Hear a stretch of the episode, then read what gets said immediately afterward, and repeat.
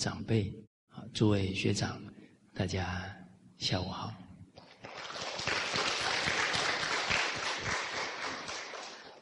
好，我们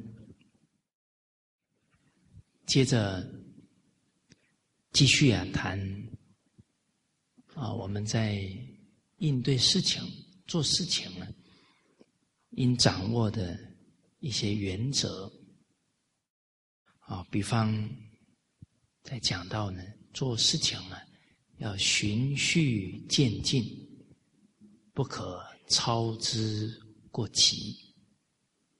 啊，事情呢，我们说道法自然呢，啊，神聚木断，言滴石穿，水到渠成，瓜熟蒂落。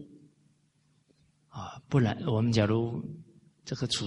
做事的原则没有掌握，有时候都瞎着急啊！那自己一着急呢，心都不定了，对事一点帮助都没有。而事物它的整个发展，必然有它的轨迹可循循呢。啊，所以天下之事，以见。而成，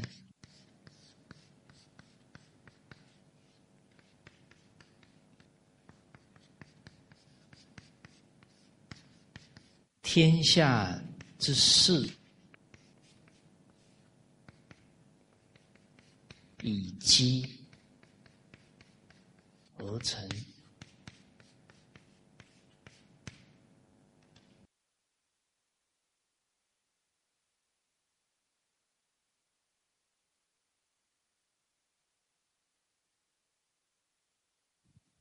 很多形式啊，我们要判断清楚，要掌握好，啊，而且呢，形势好的时候啊，更重要的要有人才出来，啊，所谓教化一方、利益一方，都要有政治正见的人才。但人才非一朝一夕啊，可以培养出来，啊，所以对于这个天下的形势，我们可以感受到呢，啊，整个中华文化的复兴啊，在整个中国领导人的带动之下，啊，是必然之事。但我们要了解，人才难得，啊，首先自己要期许自己。要好好下功夫，好好提升，啊，机缘成熟呢，为国家民族所用，啊，而以学问来讲呢，那得要厚积薄发，啊，我们自己不好好实修啊，到时候真的机会来了，啊。孟子讲：“富贵不能淫，贫贱不能移，威武不能屈。”那假如面对一些诱惑抵不住了，那本来是要利益天下、复兴文化，最后自己变成负面教材，那就情何以堪？哦，所以。治天子以至于庶人，一是皆以修身为本。好，而我们刚好谈到呢，求学问方面呢，在之前我们有以夫子为榜样，谈了为学啊，谈了如何做一位老师。好，那在这里呢，就不再多谈啊，就几个。点呢？好，跟大家再交流一下。在求学问当中啊，不在于我们学了多久，得的真实利益啊，在一分沉静得一分利益，十分沉静得十分利益。都要从啊沉静心当中啊下功夫。而儒家的学问啊，中华中中国传统文化的学问，很强调笃行啊，博学审问、慎思明辨，这个是属于学问啊。再加上笃行，这个才是真实的智慧啊。要解行相应啊，自己的。境界往上升，才有智慧啊！所以有一段格言讲到啊：“为学为教，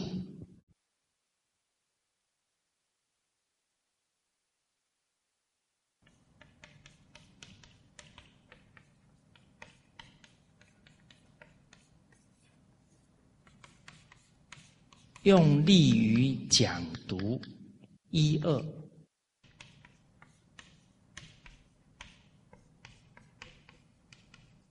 加工于行者。八九，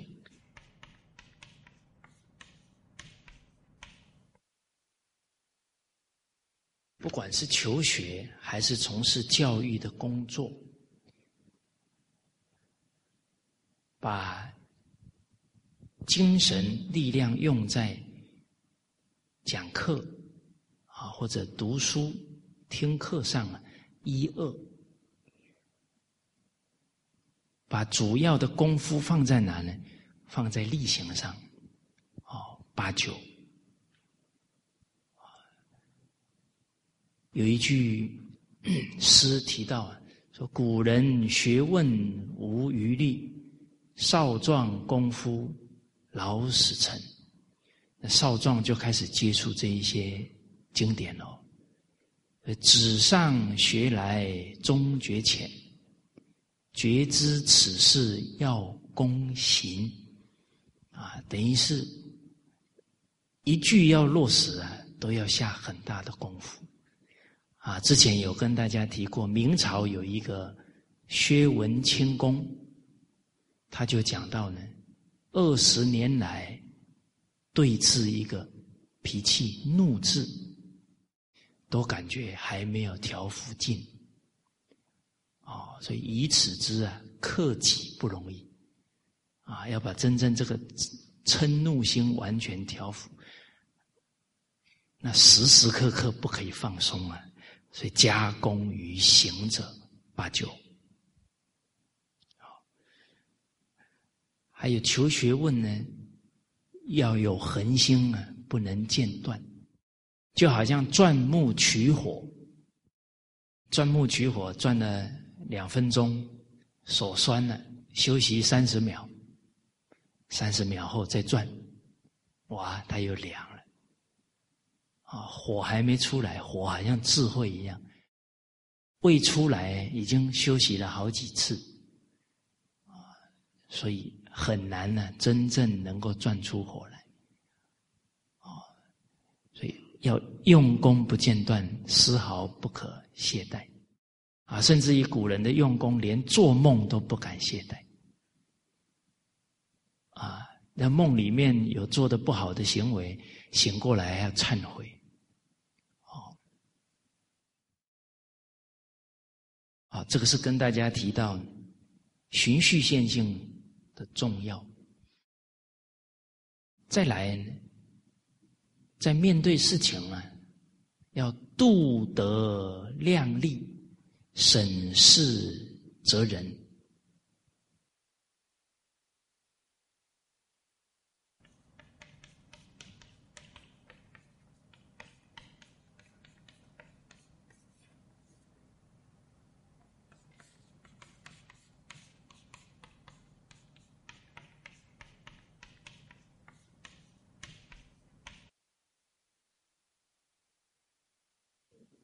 我们说说量力而为，哦，哎，我们自己的德能啊，还有包含做这件事情所应该具备的能力，具不具？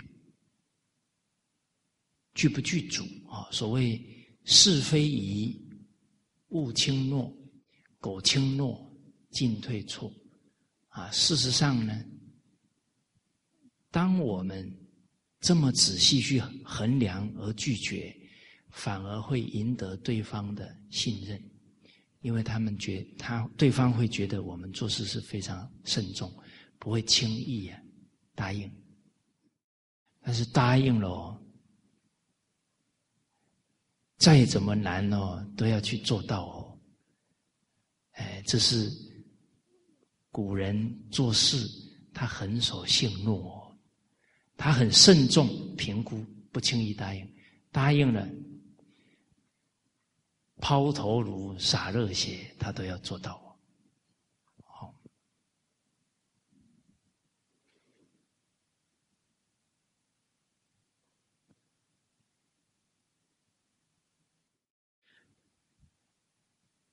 而这个审视当中啊，啊，有些形式还没有形成。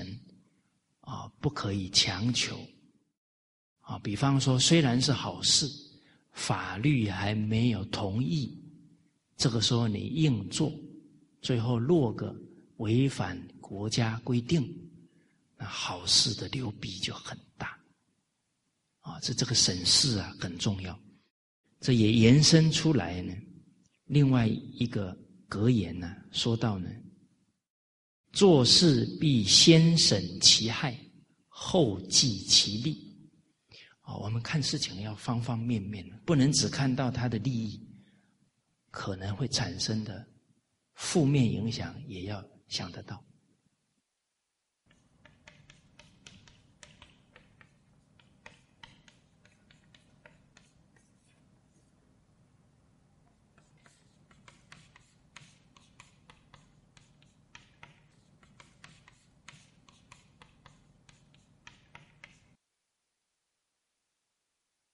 古人考虑事情都会强调，不论现行而论流弊，不论一时而论久远，不论一生而论天下。啊，比方我们学传统文化，哎，做的事情跟法律不相应，最后人家会说学传统文化的都不守法，那这个流弊就非常大。哎，有一些地方还没拿到批文，就开始办课程。这都是很不妥当，哎，名正言顺为妥，做好事不可心急哦，啊，要很冷静。好，那《了凡四训》当中有讲到，吕洞宾啊，跟韩忠礼学习，教他点石成金，哇！一点那石头就变金子了，马上可以去救济人呢，好不好？先审其害啊！所以吕洞宾很很冷静的问哦：“那请问吴这个金子啊，会不会再变回石头？”哎，他说五百年后会变回来。哎，李洞宾说：“那我不是害了五百年以后的人？好，那这不做还是不妥当。哦，那吕洞宾说：‘哎，韩韩忠礼说，修仙要积三千善事。哦，你这一念呢，三千善事满了，因为他连五百年后的人，他都为他设想。哦，这一念呢，心量非常广大。”那就像我们现在从事传统文化的弘扬，哎，我们这一两百年来传统文化被忽略了，啊，等于是在一个兴起的时节因缘，哦，所以有一句格言讲到啊：以慎重之行立身，则道风日远。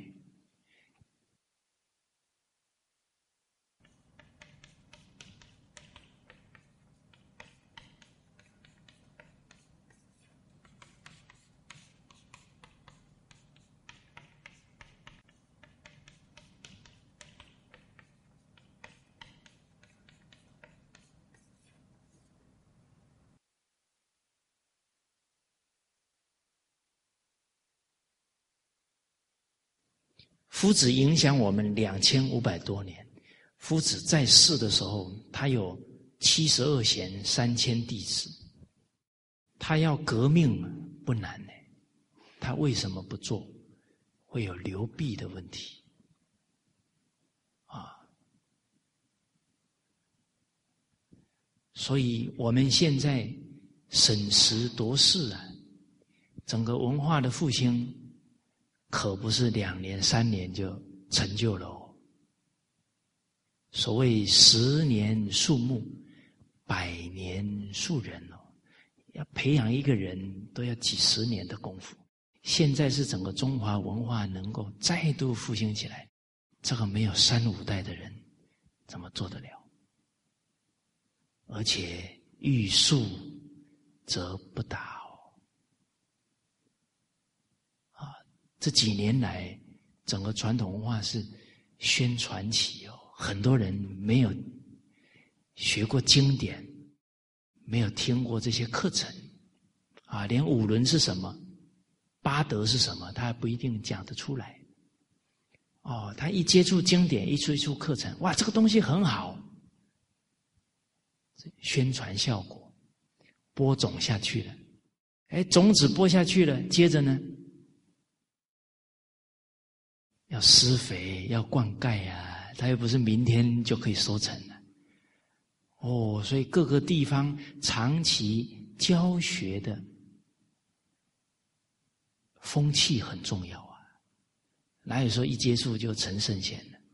哎，当地有没有电视台在播放？有没有教育单位持续在教导？哦，所以宣传期之后要走入长期的扎根期啊。把德行真正搭下去啊，把经典真正落实在处事待人接物的工作。请问扎根起要多久？刚刚我们说呢，对一个怒字要二十年呢，才知道克己难呢，所以不能急哦，啊，都要在自己的身上下功夫，深修才能加起。自己的家庭、自己的单位啊，才能为人演说，所以根深蒂固，才能枝繁叶茂。这些都要了解到啊，不然我们都觉得办课程就是弘扬文化了，都没有人去落实。啊，最后广大的人群说：“哇，这讲课的人都是讲而已，都不做，他还学不学？”那这个就不是以慎重之行去利益众生了，这道风怎么会远呢？哦，好，哦，那真正要扎根可不轻松哦，啊，放下每一个习气呢，比方说好面子，要把这个好面子放下，好像是一层皮撕下来。哎，孔子说：“学而时习之，不亦乐乎？”啊，怎么会苦？撕下来的时候就不被他控制了，就不被欲望牵着鼻子走，就快乐嘛。可是边撕的时候怎么样？当然会痛啊！啊，比方我们都有经验呢。哦，刚好自己说错话、做错事的。对方刚好纠正我们，一下子那个态度有点不是很欢喜吧？好，然后本来要给他顶回去哦，突然想到闻欲恐，闻过心，吞回去。哇！你假如说读了这一句以后啊，人家劝你马上欢欢喜喜给他鞠躬，哦，我真的要给你鞠三个躬，你太厉害了。因为我们习惯好面子嘛，啊，我自己读书过程当中都跟人家攀比成绩啊，慢慢慢慢自己就好面子，哎，人家一讲我，我第一个反应是不高兴啊，哎，可是《弟子规》又是这么讲，哦，马上提起来，哎，得要转变一下态度，时而勉强。中则泰然，那一开始就欢欢喜喜，哦，那不是普通人，可能是颜回转世，啊，他不恶过啊，人家一给他讲，他接受就去改了，啊，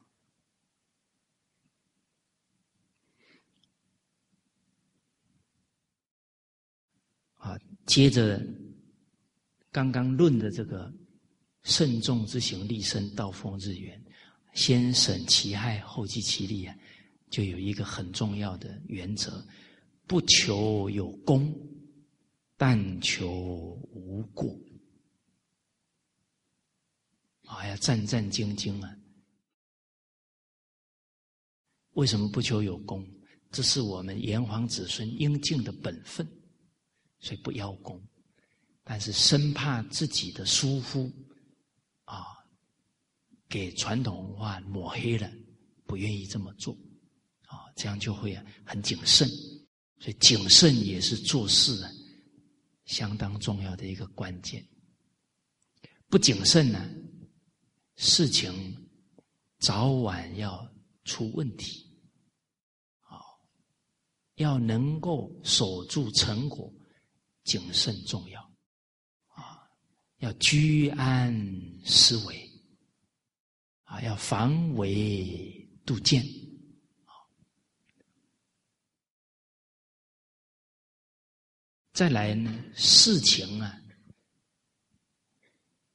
在面对很多不同的情境呢，啊，比方缓事宜急干，这个事情不很不是很急，啊，可能是下个礼拜、下个月的事情，但是你。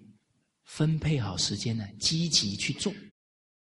这个急干就是呢，很有步骤的啊，安排好就赶快去做，不会临时抱佛脚。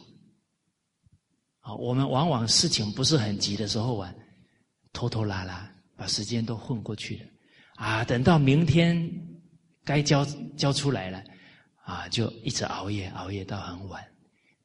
这样呢，第一个事情的品质不好，第二个身体搞坏了，这都不长远。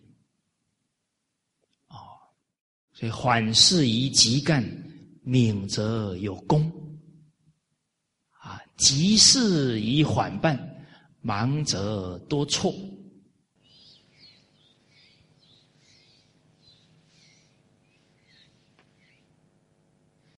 啊，我选的这些句子呢，因为我常常犯啊，跟大家做交流，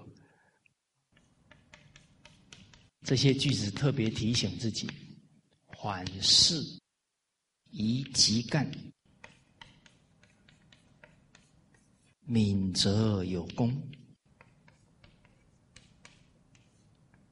急事宜缓办。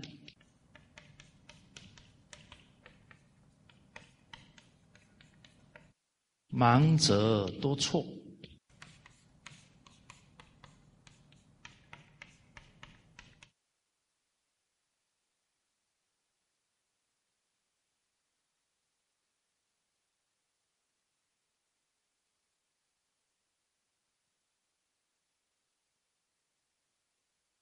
这缓事宜急干的话呢，这闲时要忙。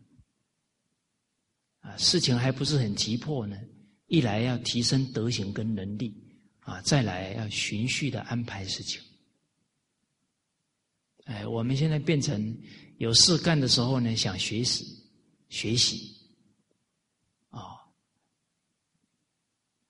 然后呢，没事的时候呢，又胡思乱想，啊，又下不了功夫，啊，都不在啊安住在境界当中了。这样做事跟修养提升不上去，啊，急事宜缓办，这个事情很急了，首先心要定住，不然一急躁啊，就顾不了自己的心跟一言一行了，怎么去办事？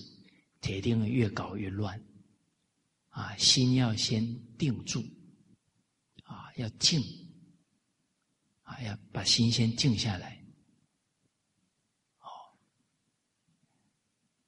人的心要静啊，不容易啊。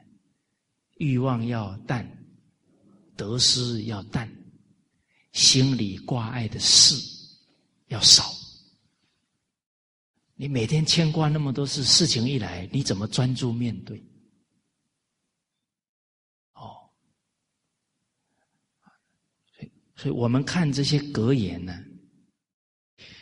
就可以感觉到呢，古人他们修养功夫很深呢，这些都不是一日二日之功啊，都是长期在事情当中不断历练突破自己。啊，无事的时候啊，人没有事的时候借一个偷字，没有事就做白日梦啊，啊，胡思乱想的时间就没有了。啊有事的时候啊，借一乱字，留念台啊。这个读书人说到呢，一个学圣教的人呢，遇到事情不能很好的应对，会慌会乱，总是因因为啊心呢有毛病，有。不足的地方，这个心问题出在哪里？哦，他接着讲啊，遇到事情呢，只有练心法，每件事都在练自己的心，立事练心，没有练事法，全是这个心是根本。而练心之法呢，怎么练呢？大要啊，只是胸中无一事。心里面呢，很清净，没有什么挂碍的事啊。所以我们现在练心地功夫，心地清净，什么事要看得破，放得下。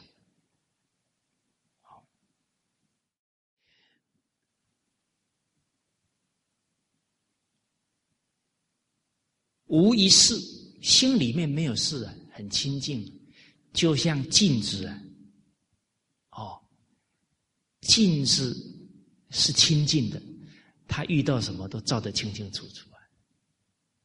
啊，就像那个湖面呢，它很平静的时候，静水照大千呢，旁边看得明明白白。可是它起波浪呢，啥也看不清楚啊，手忙脚乱呢。所以古人从这一些。事物当中啊，都在提醒我们，心要静下来呀，才能有智慧，才能从容处理事情。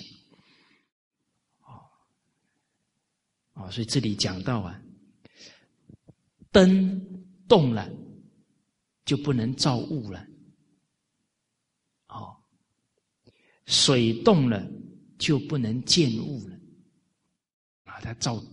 水面照东西呀，就不清楚。人的心性呢，也是这样。啊，所以心一波动了，啊，一妄动了呢，万里皆昏。啊，人一急躁起来啊，哪一句京剧提得起来？哎，我们曾经看人动情绪的时候，你跟他在交谈。他讲了二三十句话，啊，你很柔软的问他，啊，你刚刚讲这二三十句，没有一句是师傅教的，啊，没有一句是经典的，他万里皆昏呢，就就随着他的情绪在思考了嘛。好，静则万里皆彻，能静得下来呢，哎，很。这个烦恼能扶得住住的话呢，他的智慧能够关照到自己的心，关照到整个事情的客观状况。哦，啊，所以“静”这个字啊，心静啊，“静”这个字呢，每一天二十四小时啊，离了一刻都不行。只要离了心近呢。就开始乱了，心就会乱了。哦，啊，这里有几个比喻很有意思。门每天呢开开关关，但是它那个门书啊是不动的，书常进。啊，言吃，好看的东西、不好看的东西啊，每天都在镜子前面来来去去，但是镜子是常静的，不随它转。人也不能随接触的东西呀，心乱心转。啊，所以人近日应酬，应酬就是应对很多不同的缘分，啊，应酬不是去喝酒哦，啊，去应对很多缘分呢，心常是静的，好，所以唯有静了呢，你一举一动啊，你才从容，你才很清楚，不慌乱，不然做的事情都会后悔。哦，所以假如随着事情啊，心念都一直妄动、慌乱的，那你面对事情一定看不清楚。哦，所以纵使是在睡觉的时候啊，念头不静啊，做梦也是胡乱做啊。哦，大家有没有经验？你刚好事情多的时候啊，连做梦都是梦那一些事情，哎，所以人的心呢，太活跃了，啊，这个一分钟之内都不知道有几个妄念在那里起起伏伏啊，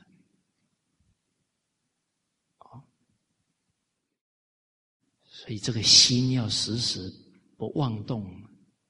都在定境当中啊，不容易。大家不相信哦，你试试看，你三天什么事都不干，哦，不过要你的领导准你的假了。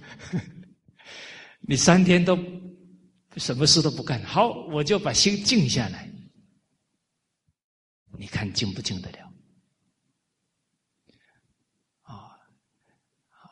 比方说，送你到寺院去，啊，说你从今天开始就住在寺院里，暮鼓晨钟，啊，你不是很喜欢静下来吗？好，从今天开始，啊，你都不要回家了，就住在寺面里面，每天暮鼓晨钟，康伴着你入睡，你看能不能接受？哇！马上心思啊，如涌泉一般。我太太呢？我儿子呢？哎，你平常这些东西是你很有事情忙来忙去啊，你看不到自己的念头很纷乱的。真的要你静下来，哪有那么容易？哦，所以人是练要静下来的时候啊，会感觉。很多妄念，这个时候要什么？以理则情，用这些圣贤的义理啊，调伏自己的妄心。啊，不怕念起，只怕觉迟啊！哎呀，人那么多妄念呢，都是过去妄想、现在妄想、未来妄想。啊，过去的已经过去的，要放下；未来的还没发生，不要瞎操心。现在的也别担心，依照道理好好的去应对，去尽心尽力就对了。啊，你看这些师长的教诲啊，经典慢慢调伏这些妄念，慢慢会越来越少。好，那这些义理常常正念分明，哎，心就在法喜当中，不在纷乱当中。哦，所以静下来也是循序渐进哦，哎。一下子说好，我关起门来，啊啊，一个月不见人，啊，你得有功夫，不然你会有点轻微的精神病会出现哦，真的让你哦，给你关一个礼拜，赶快找个人来跟我说说话，我快不行了，快憋不了了。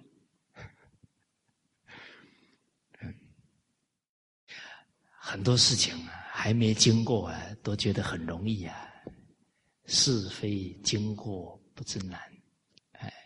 啊，你很羡慕人家呃，关一个礼拜不出来啊，啊，一个月不出来，那也不容易哦。好，啊，所以我们刚刚讲到呢，练心法怎么练？心中无一事，唯有心中无事啊，乃能事事。这有味道哦！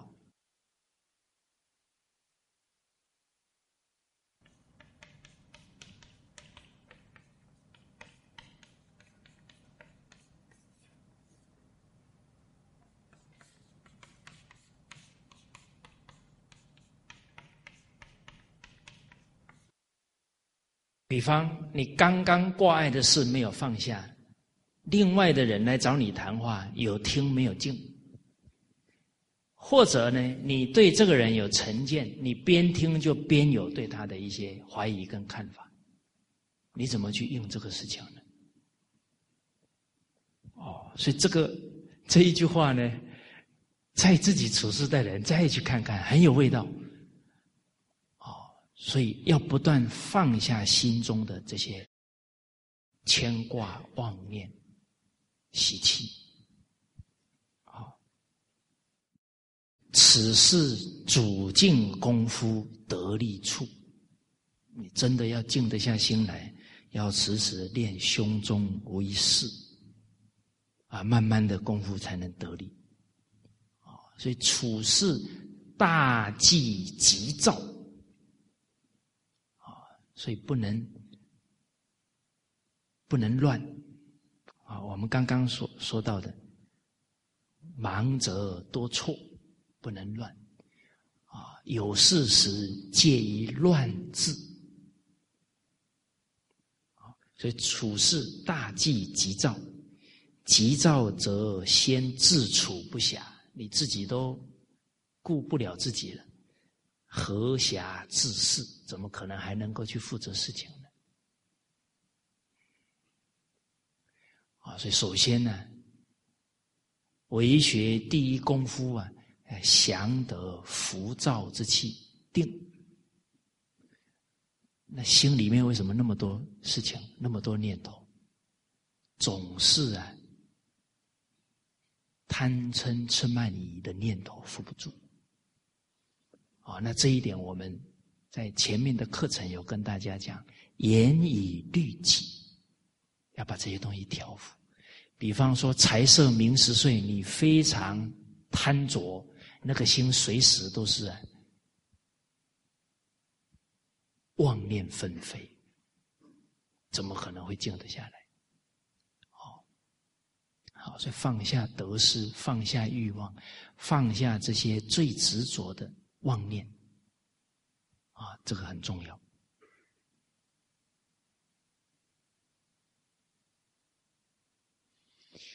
啊，再来呢？有四个字，很重要，事缓则圆。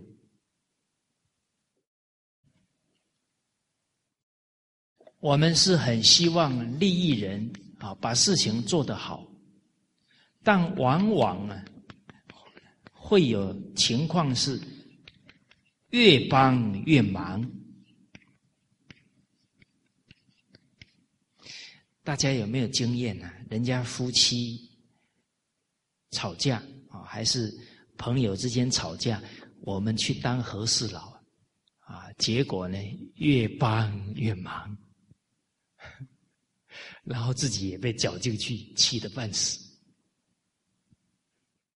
这个都考验我们应对事情的涵养功夫哦。这个事缓则圆呢，因为我们往往呢。在听一些话的时候，自己的情绪会被牵动。哦，比方对方谈的时候谈到我们，自己的情绪被牵动；或者你在听话的时候呢，听一面之词。啊，曾经我们也遇过啊，两个夫妻冲突啊，你听他先生讲的话，太太不是人，你天听他太太讲的话呢，先生不是人。哦，有时候听了奇怪了，怎么同一件事情讲出来的话天壤之别？一来啊，角度不同，更重要的是每一个人的我执我见很强，他看似不客观。其实，假如一件事情双方讲出来了差那么多，我想双方讲的都有失客观。啊，除非你很清楚，啊，其中一个人的修养他不打妄语，不然一般呢很容易被自己的情绪牵动，去看事去说事情。啊，那这个时候怎么办呢？熟思则得其情，缓处则得其当。啊，这个很好。事缓则言，熟思非常周详的去了解、去思考，才能得到实情。啊，真实的状况才能够判断的好。所以人听话，首先很冷静哦。他哪里带情绪讲，你都能够点出来，哦。然后因为你历练的多，你能够判断他的虚实，啊，再去客观了解，则得其情，他的情实就清楚。还处了解清楚了，再去处理，不然一处理，可能对方觉得被误会、误解。反而那个情绪更大，啊，所以还处，哎，你客观了解了，先肯定他对的，啊，肯定他的存心是好的，啊，那只只是这个方式方法可能对方不能理解，啊，用这样的方式啊去跟他谈，还处则得其当，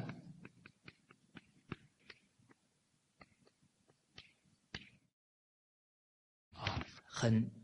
平缓冷静的去处理，会处理的比较妥当。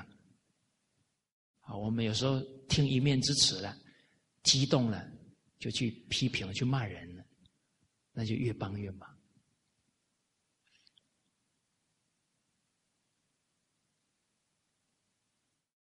那你双边充分了解之后啊，你就可以判断每个人的他的态度。啊，他的念头偏在哪？哦，比较能够看得清楚，进而你能够啊去调剂人情，然后发明义理，发明事理，啊，把他的正念给提起来。好，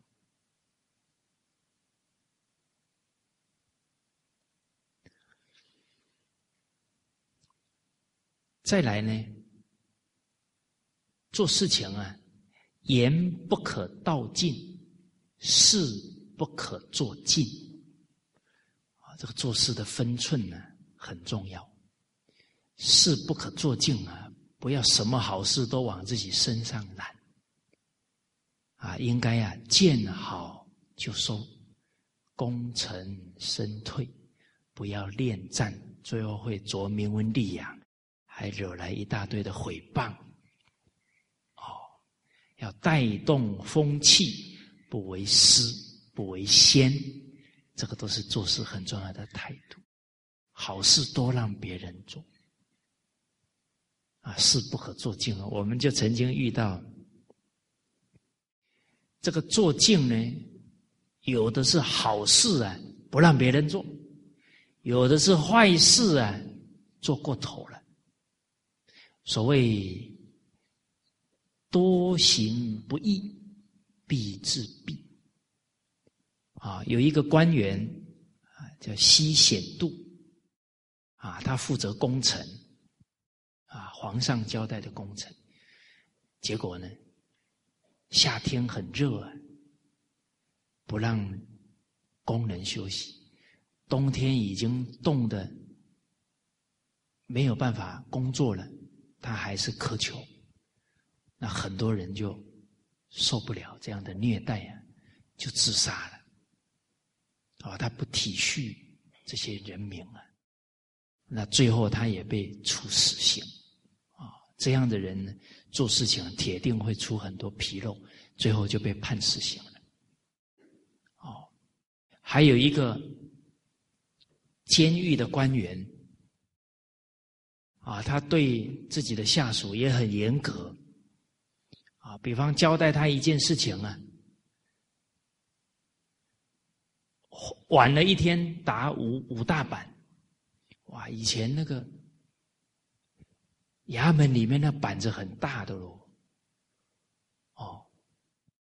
结果呢，有一个下属啊，晚了六天，他心里想啊，这三十大板打下去他就没命了，他就找他的领导商量，可不可以啊，分几次打？结果这个官员就是。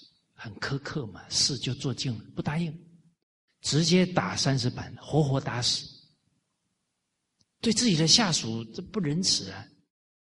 结果呢，这一个下属死亡的消息传回去，他的儿子当场吓死，他的太太、自己的丈夫跟孩子死了，他也自杀，就一个苛刻啊，三条人命没了。他的下属心里想啊，可能他会收敛一点呢，没想到一点都没改变。哦，所以人反省很重要啊，不然再大的福报，最后还是会折光。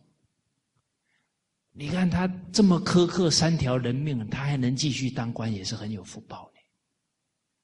人假如没有福报啊，伤害几条生命，他自己的命也没了。很多人有福报乱杀人，他还还在那里做皇帝呀。所以人的福报不一样，但真的，假如做尽了，就折光了。没多久啊，他回到故乡，带着自己的独生儿子回去，就生病。啊，这个儿子就病得很严重，啊，在病中还在那里。在那里叫喊，啊！不要追我，不要追我啊！好像有人在要他的命，最后就死了。啊，那他也伤心的，最后也没多久就死了。啊，这死不可做尽，坏事不可做尽啊，好事也要让大家一起来。啊，我记得有一次啊。啊，我们出去吃饭，啊，那刚好呢，有法师一起出去，啊，那学习圣教的人，哎，对法师很恭敬啊，啊，有这个机会，啊，法师是讲经典的，是老师啊，他们尊重，啊，就其中呢，有三个人呢，都希望呢，能够请法师吃饭。啊！结果其中一个人呢，他们三个人走去付钱了。啊，其中一个人呢，把两个人推开，挺粗鲁的。哦，然后就坚持就我付就好了。我看另外那两个人回来的时候脸色很臭。那你何不哎？我们三个人一起来，不是皆大欢喜？干嘛做事都？都这么执着自己的意识呢，啊，所以好事也不可做尽，大家一起来，哎，然后功成身退最好，带动风气了就好了嘛，哎，可不能做了好事了，每一次见到人，这个事是我先做的，你知不知道？当时候老法师是谁是第一个请他来马来西亚的？是我呢。啊 功德全部都爆掉了，哎，我还有证明哦！你看这张照片是我跟师长照的呢，啊，好，哦，所以本来无一物，何处惹尘埃？不容易啊！啊，那言不可道尽。有时候劝人呢，点到为止。你再过了啊，他本来还欢喜，你一过了，他恼羞成怒，哇，你前功尽弃。啊，当然，因为你的言语柔软的话了，你一看这一句话，他已经皱眉头了，赶快锵锵锵，鸣金收兵啊！不要再讲了，见好就收。啊，这个是讲话的分寸。还有啊，绝交不出恶言，哎，好和啊，要好善。哎，一见面相见欢呢，结果最后吵架，以后都见面不相识了，那多遗憾啊！善始善终。啊，叫好合不如好散呢？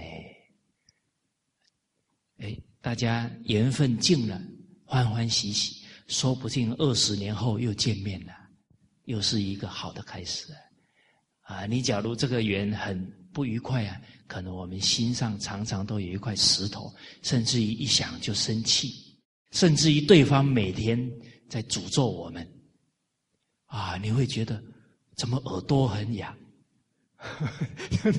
哎，人家骂你会有磁场嘞，会有念力嘞，啊，哎，所以面对人生所有的事情跟因缘呢，广结善缘，绝不跟人结恶缘，绝不跟人结怨，这个都是做事相当重要的态度。好，好，接着呢，我们。来谈一下呢，面对事情啊的态度、心态。刚刚那些是原理原则，什么态度呢？不怕事，不惹事。哎，人呢不敢承担，就是怕事啊。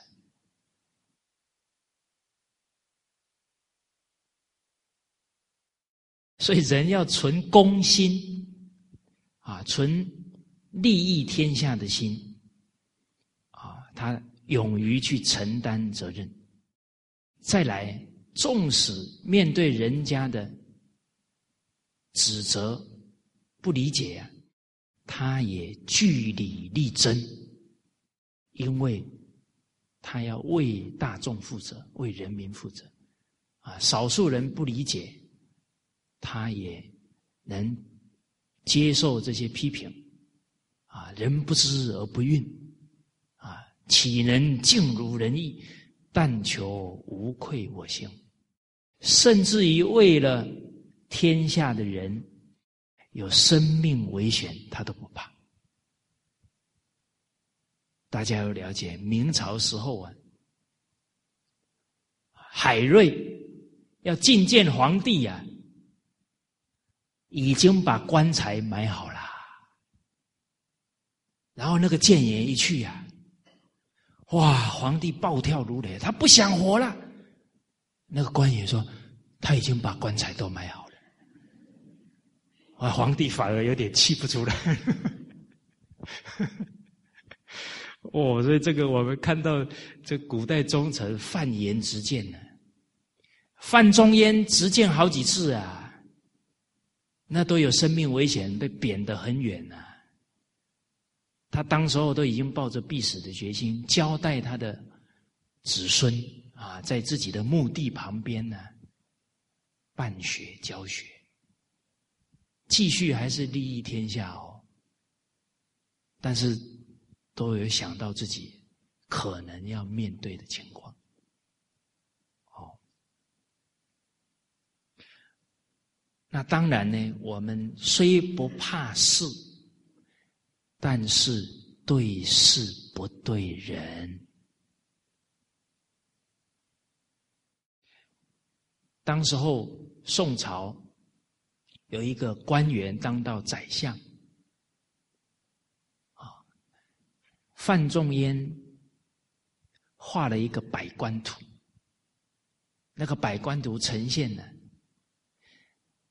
太多人都是借由宰相的裙带关系去当官，所以这一看就知道这个宰相私心。哇！这个宰相一看到这个奏折，就集了很多力量啊，毁谤范仲淹。结果范仲淹被贬得很远。后来这个宰相弄权一时啊，你总有下来的一天呐！哇，很多人就落井下石了，反而范仲淹对他没有一丝一毫的落井下石，批评他啊，甚至还怜悯他。范公就强调，当时候纵使是觐见百官图。也是对事情，不对任何人起对立冲突。学圣教的人，仁者无敌呀！哦，再来呢，不惹事。本无事而生事，是谓薄福啊！啊，这无事生非，铁定是折福。啊所以我们处事啊，要大事化小，小事化无，甚至于心量大再大呢，面对任何事情，能够开诚布公，尽弃前嫌。啊，以前的事都过去了，啊，不要放在心上，啊，让大家都都有这样的心境，来一起共事。啊，那假如我们自自己本身，好没有错，都能带动这样的风气；自己本身有错呢，首先去赔不是，首先啊去承认错误，啊，那也能开启大家坦诚相待，啊，不然你不化开这个局面？大家彼此都不信任，都有隔阂，事情怎么办得成？哦，做事的态度呢？第二点呢？啊，我们刚刚讲第一点，不怕事不惹事。第二点呢？一心敬慎，实施什么呢？在处理事情啊，非常恭敬每个人。恭敬每件事情，这个敬当中还有什么？花的钱呐，尤其是公务员要为国家人民负责啊，为公众负责啊，啊，这个都是恭敬的表现哦，啊，能省得一分，就是为公家着想，啊，甚至于自己在当公务员。都要对得起国家的俸禄啊！范仲淹先生，他假如觉得今天做事不够尽忠尽力，当天晚上啊睡不着觉，隔天很早赶快去办公啊，觉得有补过来了，自己才心安。哦，而这个。恭敬谨慎呢，表现在呢，慎始慎终。呃，这个慎始很重要哦。为什么？人心很受一开始的影响。比方，好的开始是成功的一半呢，你要把士气带起来啊。生与死啊！哎，好的印象会直接影响别人对我们的信任呢，这都是人之常情呢。哦，所以一个单位接待部很重要啊，每一个人一来都是接触这个接待的人员啊，他假如很有笑容，很亲切。啊很恭敬，哎，就跟所有的人一开始就结善缘，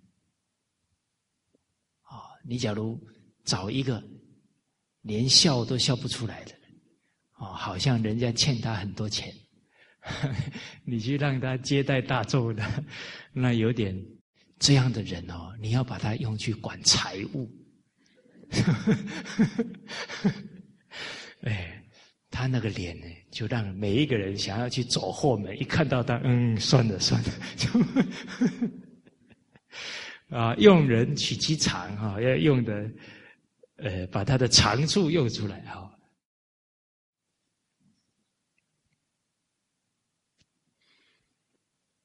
包含呢，每一个缘分呢，他假如一开始就能得到很好的叮咛、很好的启示，啊，建立起非常正确的态度。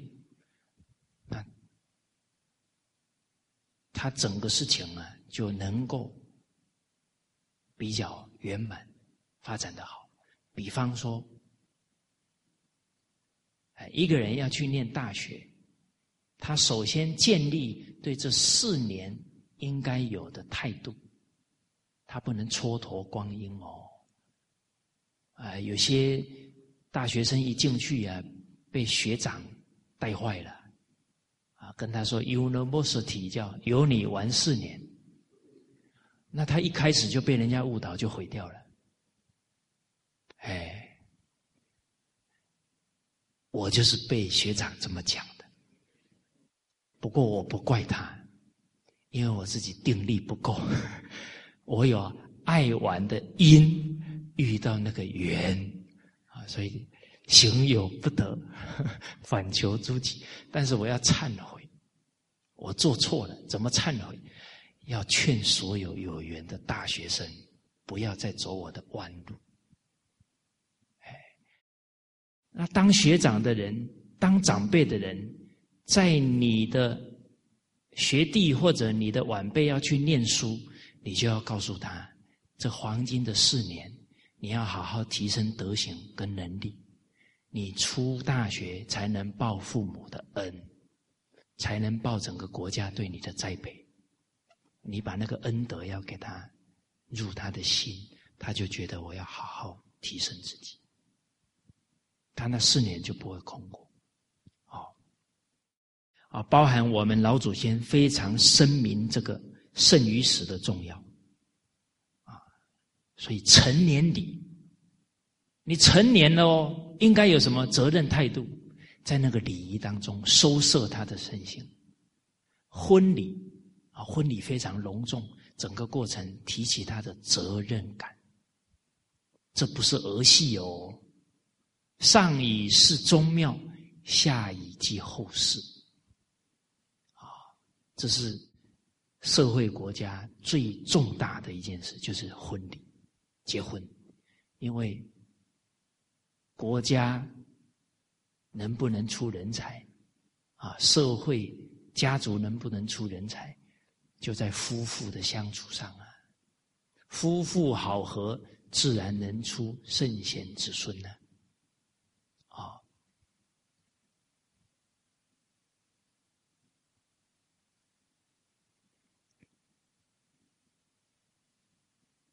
好，这个恭敬谨慎的态度。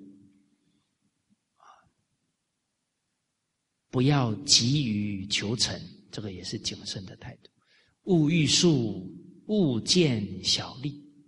欲速则不达，见小利则大事不成。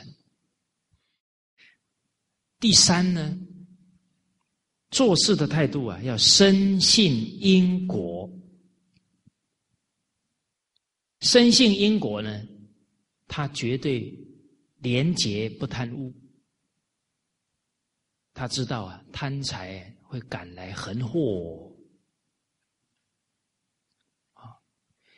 这个因果呢，善因善果，恶因恶报。历史当中有很多例子啊，比方在魏晋南北朝，有一个人叫殷坑，他为人呢很善良。有一天，他跟朋友啊在吃饭。他看到这个服务人员呢很辛苦啊，给他们端菜倒酒啊，他突然呢就端了一杯酒啊，哦，然后拿了一些好菜啊，要请这个服务人员吃。他那些朋友都笑他，说：“你干什么啊？”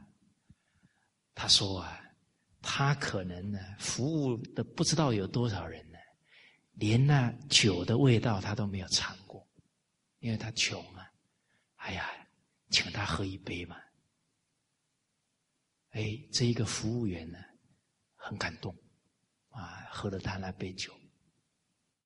结果后来，梁武帝时候啊，发生侯景之乱，很多的贼寇啊作乱，这个阴坑呢就被贼寇给围住。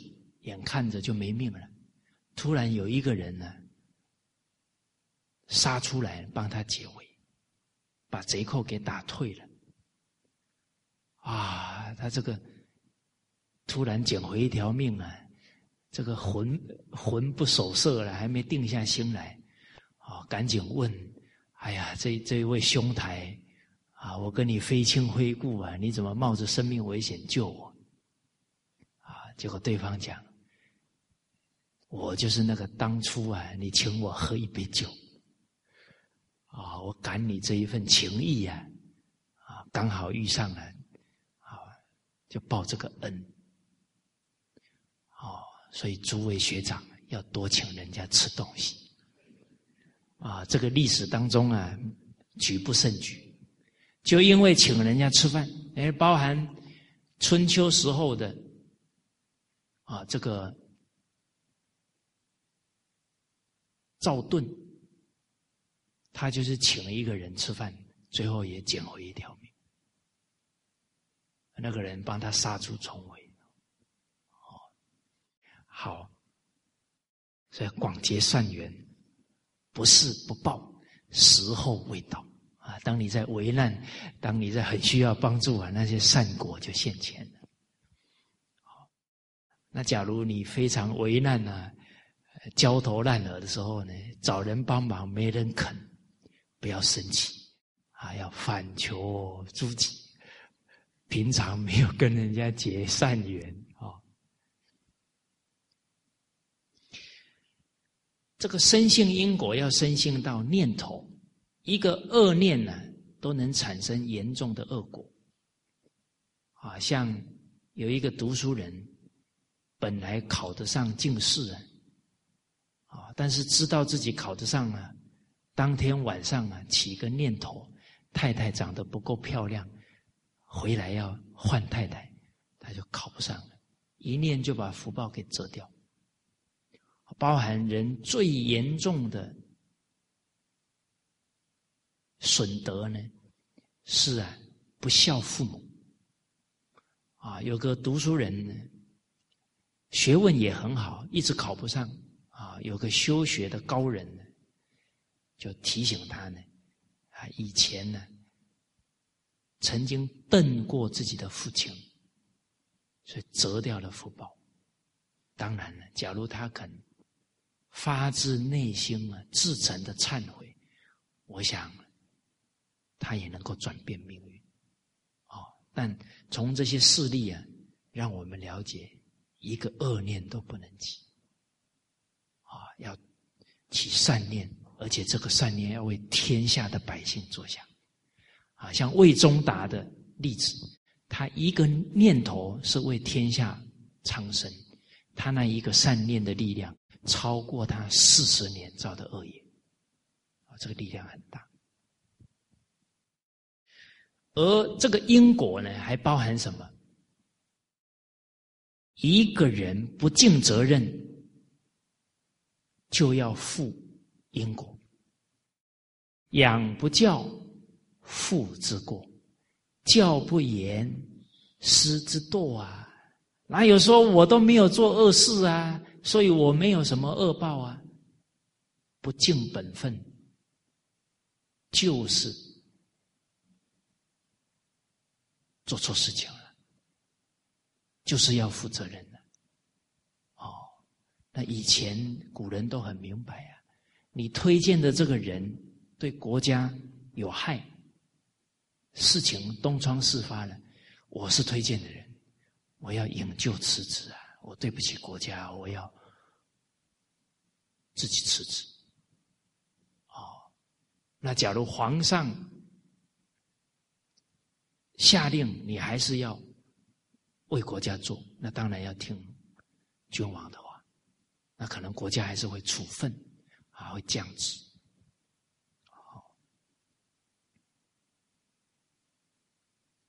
啊，所以敦伦敬分是积功累德，不敬本分也是啊，折自己的福报。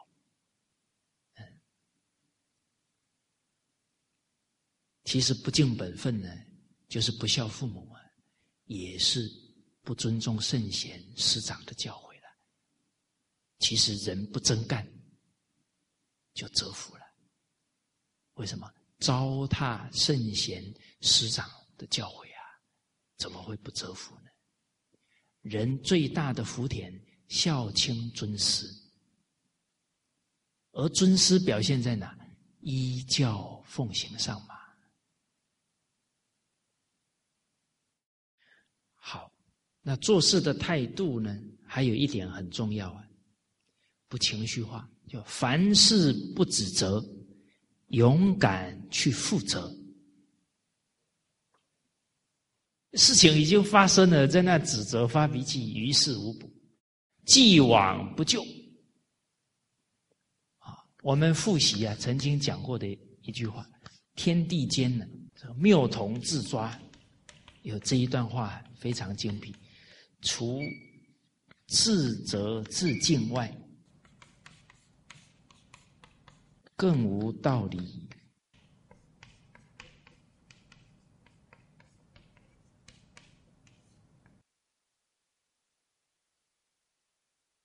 自责、自我反省，这一句话，我的心态有没有不对？这一件事，我有没有没有提醒到的地方，没有尽到力的地方？反省自己，哦，再来呢？这件事现在是这样了，我还能怎么补救？亡羊补牢，啊，怎么尽我的力？人都时时反省，然后尽忠尽力。他不会把念头放在去指责啦、去去发脾气上，不会的。好，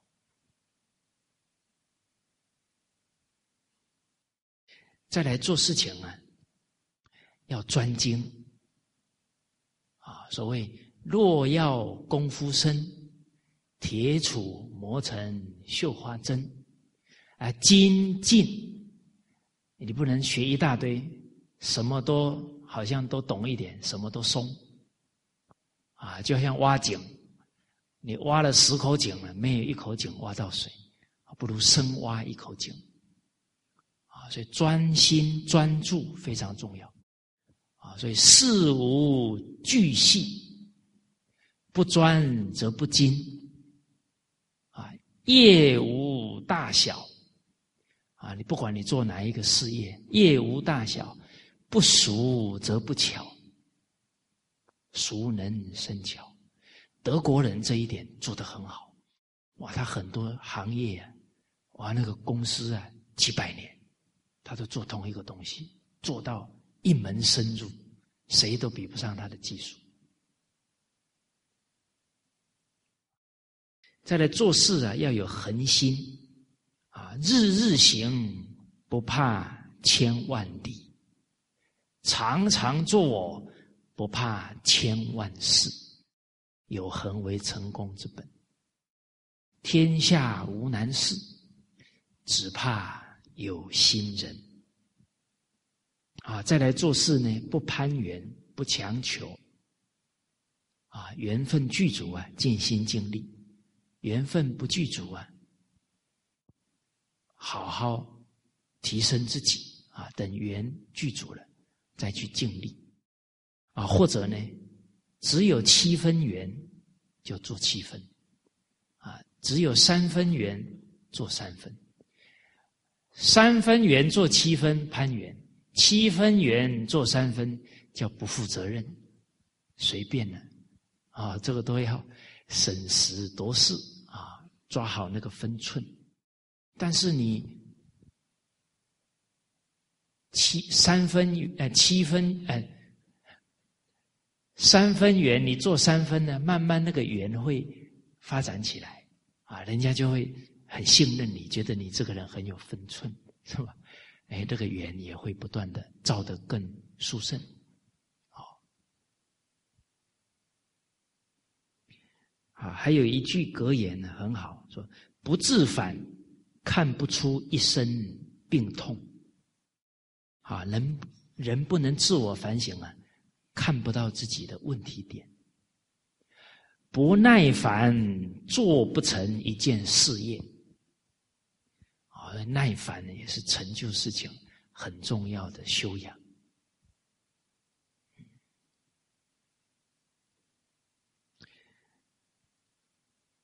还有一个很重要的态度啊，就是做事的时候呢，时时要为大局着想。格言当中有说到呢，任难任之事。啊你担任很困难的事啊，要有力而无气。这个事情已经很难成就了，你要带头出力呀，带动大家的参与、投入，甚至是牺牲、奉献的态度啊，有力，但是不要生气。事情已经很困难了，我们还发脾气，还跟人摩擦。不是让事情更难发展，哦，就真正有大局观的人呢，不愿意添一丝好麻烦，哦，所以处难处之人，啊，我们做事不可能不跟人相处，啊，他的性格比较刚烈了，要有智而无言。很有智慧，能了解他的情况，包容，但是不要背后批评，这个背后批评又传出去没完没了。哦，这个都是大局观的态度。那我们最后呢，谈对物的态度。首先呢，要爱惜物命。上天有好生之责，不能乱伤害生命。我们从小教孩子啊，爱护生命啊，戒他的杀心，他就仁慈；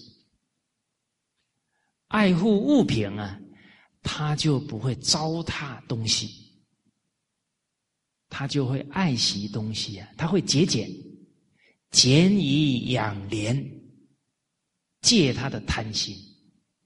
哦，所以古人教孩子很有智慧啊。不要伤害生命哦！爱鼠常留饭，莲而不点灯。哦，你说真的，昆虫太多，到到家里来怎么办？哦，把那些引诱他们的东西呀清干净，然后在外面留一些食物给他们吃。啊，还有真诚沟通啊，就没问题了。啊，我之前跟大家分享过啊。哇，我我们到云南去，看到那一千亩的水梨呀，啊，它就有其中一块啊，就是让昆虫去吃啊，让鸟去吃啊，真的其他都没有碰啊，就吃那一群，而且吃的非常有修养啊。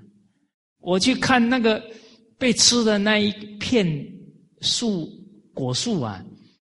那一颗里面哦，被吃的那一粒哦，被吃的很厉害，然后旁边没有吃，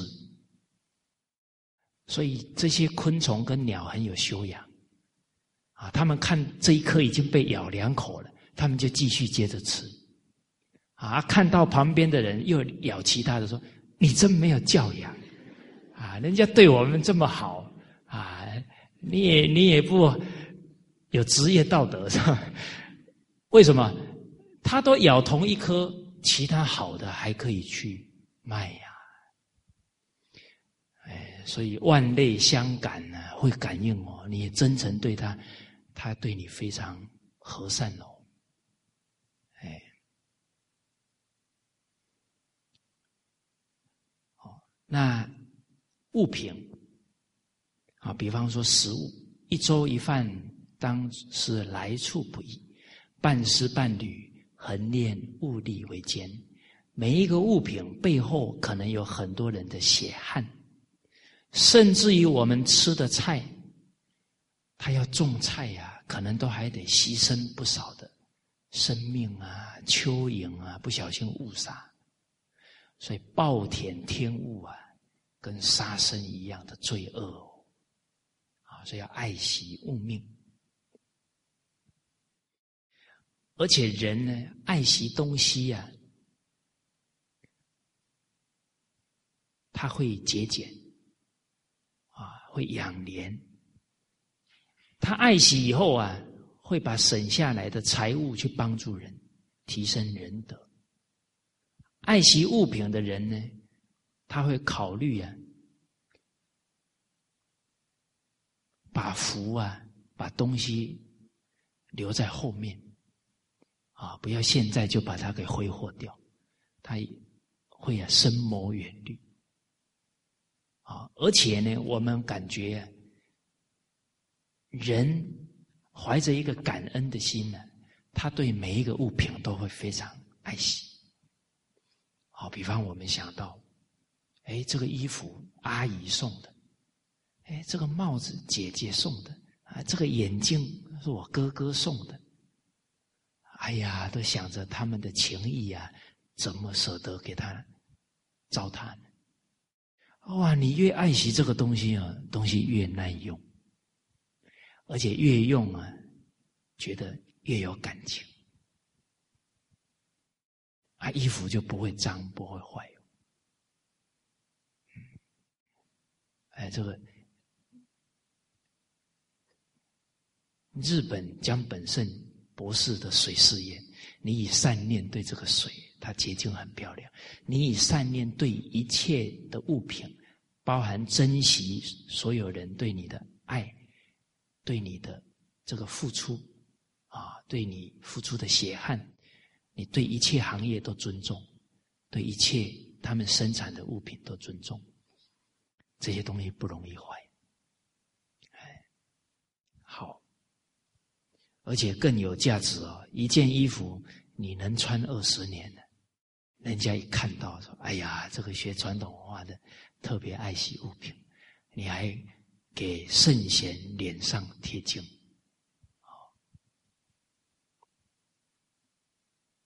第二呢，不浪费资源。哎，我们古人呢，敬天敬地，敬山敬河。觉得一切的资源都不是理所当然，都应该怀着感恩的心去接受，甚至于自己丰收的时候啊，都要感谢这些天地万物。啊，所以很多祭祀啊，都是祭祀这些万物的恩德，非常可贵。现在的人没有这样的心境，对大自然呢予取予求，啊，对山林滥砍滥伐。最后得的恶果啊，什么土石流啊、泥石流啊，全部是我们自己不尊重万、不尊重天地万物所造成的恶果。这不是天灾啦，都是人心坏了造成的啦。再来对物品啊，知足常乐。啊，人呢，家财万贯呢，一天还是吃三餐就好啦，不然会吃出病来了。啊，广厦千间，夜眠六尺。你房子再多，每天也是睡一张床吧？啊，有没有人说我有六间房间？啊，六间房子啊，我每一个小时睡一间。反正我就是要告诉别人怎样，我就是房子多，哎，保证他得脑神经衰弱。啊，知足常乐啦，够用就好了。为什么？人生的意义啊，是成就自己的智慧，提升自己的灵性，而不是追求这些外在的欲望，变成欲望的奴隶。不做圣人去做奴隶，多可悲！啊，所以身在万物中，心在万物上。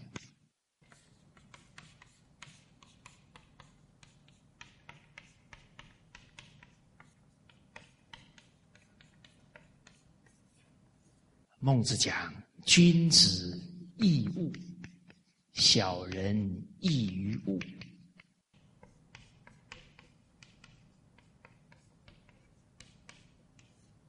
君子去去享用这些物质，小人是虚荣啊，欲望不能满足，最后所有的日子都是拼命赚钱去还钱，去还贷款。啊那何苦来哉呢？啊啊！所以现在都市的人忙了一辈子，好像都不得清闲！所以家累很多啊！真正冷静的人呢，才不会追逐这些东西啊，最后把自己累得半死啊！反而要什么？不要吝啬。要肯布施，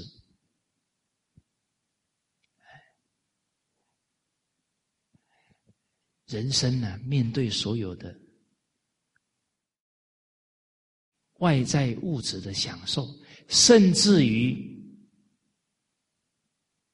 所遇到的一切亲人的缘分、朋友的缘分，都不要增长贪求，要珍惜，要感恩。不要变成了强求，还要觉得要那个那个变成应该的理所当然，那就堕落了。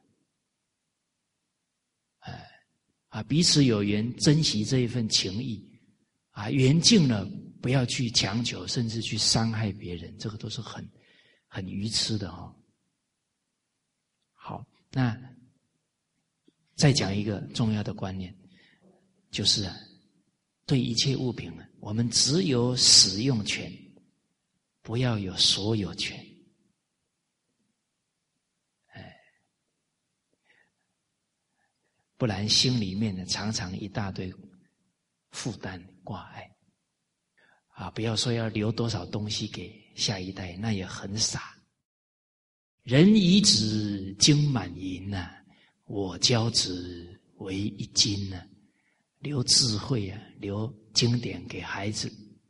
现在人不懂，留一大堆钱财。很多企业家留钱财，最后死了以后啊，棺材都没有下葬，孩子争财产争了好几年，摆不平。所以这个是留钱给子孙冲突。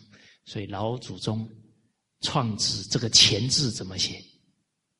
金的旁边两只刀。所以这个财物啊，多布施出去呀，给子孙修阴德，不要留下来给他们争争吵吵。啊，最后以一句啊，这个邵康节先生的一段话跟大家共勉。好，我感觉呢，他这个心境啊，对人对事对物啊。都是长存一个感恩祝福的心，啊，他说到啊，每天清晨一炷香，啊，他早上起来，可能是三点到五点，啊，就起来了，清晨一炷香，谢天谢地谢君王。